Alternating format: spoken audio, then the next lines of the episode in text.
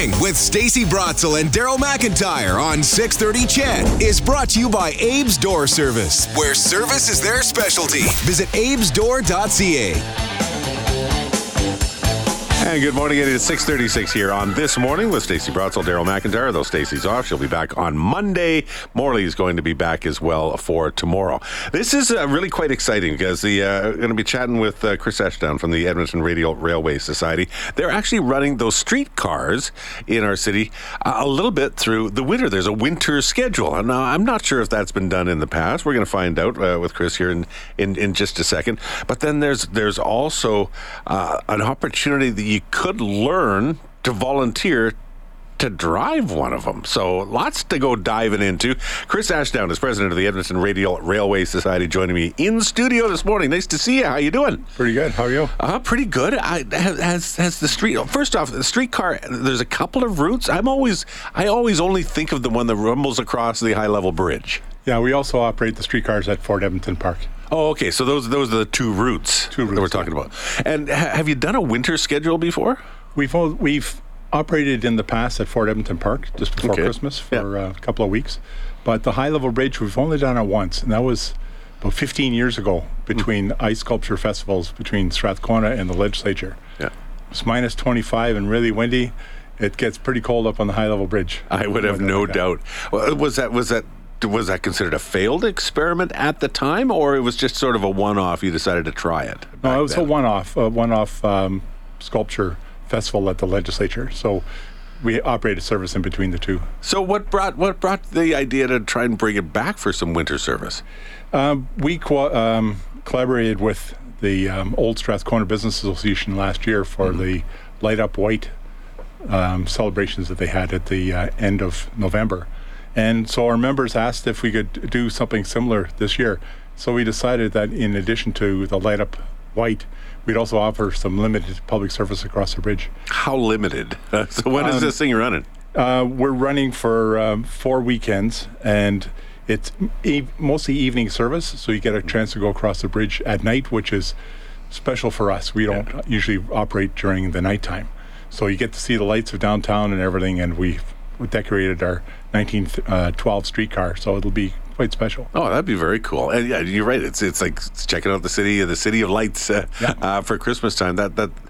But if if it's only four weekends, I I think it's already sold out. So so why why would you come and tell us about it and then say we can't get on it?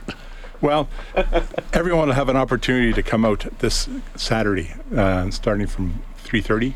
We'll have our 1912 streetcar out on display, and uh, all decorated up, so you can have a, a look at that before we actually do the, Okay. the already sold out public service. Yeah. Okay. And and so where do you actually? So where's the starting point? If if you're talking about the high level bridge version, where's the starting point uh, to that? And so where would people gather to come and check it out? Uh, we'll be on the north side of the Arts Barns, so just on the west side of uh, Gateway Boulevard, 103rd Street, and just north of 83rd Avenue.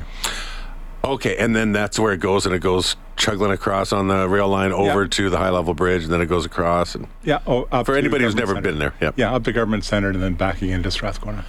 Uh, you also do like some private charters and stuff, and I imagine those are all used up as well. They they also sold out very quickly as well. Yeah, we're quite popular. Well, it, it's got to feel good to put all the effort in through the society and see that people really grab on to. There's something about it that attracts them and, and draws them in. Yeah, it's a living museum on wheels, Yeah. and uh, this was the the major public transportation system in Edmonton from 1908 to 1951, and we've restored these cars to original condition and get to operate them. So Yeah, that's pretty you cool. know, yeah, we have the the joy of restoring as well as operating. And uh, you have some new ones, or new old ones that are going to get restored as well, do you not? Yeah, uh, last week we moved two 1913 uh, Edmonton streetcars into Fort Edmonton Park, where we're going to start restoration work on them. Um, the Prestons, they were of uh, part of a order of 35 of them. It was the largest order of streetcars Edmonton had. They're built in Ontario, and it was a, a brand of streetcar that was quite popular across Canada. I'm curious. Do you do you know offhand whether those were delivered on time and whether any of the lines were finished on time? Just making a smart alecky LRT joke there. Yeah, I think they were. yeah, I think, I think it was all good. Uh, this part just fascinates me is that you, you can actually volunteer to learn to be one of the drivers. How does that work? Well, when you become a member of the society, you have the the option of learning how to drive a streetcar, mm-hmm. and so we do training in the spring for new motormen, and we train between five and ten a year.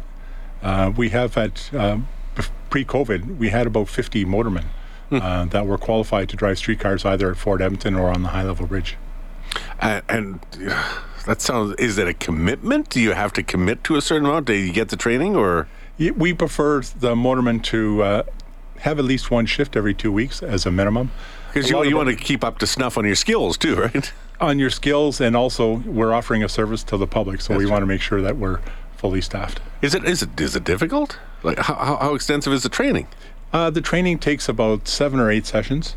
They're not that difficult to operate, and uh, a typical motorman will drive for about 40 hours at Fort Edmonton before we allow them to train for the high level ah. bridge, mm-hmm. just so that it becomes second nature when they're driving the streetcar. Yeah, I mean, I would almost think it's, it's, it's more about safety protocols and all that kind of stuff. Is it? Would it not be?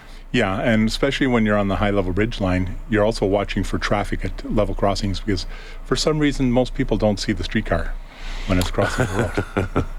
Well, just just just hang out in Southwest Edmonton because we have street level uh, LRTs now, so you can get used to it there. Right. Yeah, yeah, yeah. yeah. Please run. No, don't run into any of them.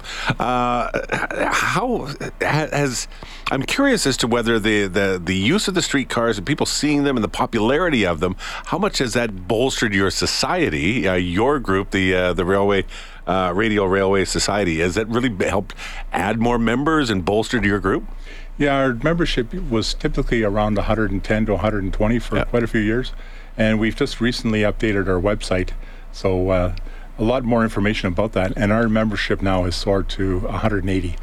Cool. So Edmonton it's Street, a very active membership. EdmontonStreetCars.ca is that you guys? That's correct. Yes. Uh, any chance you might do some more winter winter runs once we get through Christmas, or is this purely for the holiday season? Yeah, this is purely for holidays. The difficulty we run into is if we get a lot of snow, and then the level crossings the, the streets get really packed with snow. Yeah. And it almost becomes concrete. So. And then you don't, you know, you, you, have the society and you have volunteers, but I guess you don't really have that maintenance infrastructure set up to take care of all the tracks and to be clearing everything and making sure that it's tickety boo. Yeah, we do uh, clearing of the crossings in the spring, mm. but yeah, we don't have. Uh, ice and snow removal year round. If you're going to do this next year, and I don't want to find out that it's sold out, uh, when do you get to start booking tickets for next year? or do you just expand the service uh, next year? Well, if we if we look at it next year, this is an experiment this year to do that. Okay. We'll probably be looking at early November uh-huh. for ticket sales. All right, you'll have to keep an eye on uh, EdmontonStreetCars.ca in order to try and get in on next year. But you can still go down, like you said, and go down and, and check out the car, and, and it's all lit up, and just uh, just sort of soak that in. Yeah, and uh, bring a donation for the food bank. Good call. Again, that's this Saturday. This Saturday. Okay, this Saturday. Uh, just just at the starting point by the Arts Barns. Uh, just uh, just just in Old Strathcona yeah, there. Three thirty till seven. Perfect. so so nice to have you. Thanks for coming in. Really appreciate it. Yeah, welcome. Have fun. I want to go learn to drive a streetcar. Chris Ashdown, president of the Edmonton Radial Railway Society, joining us in studio right here on 630 CHED.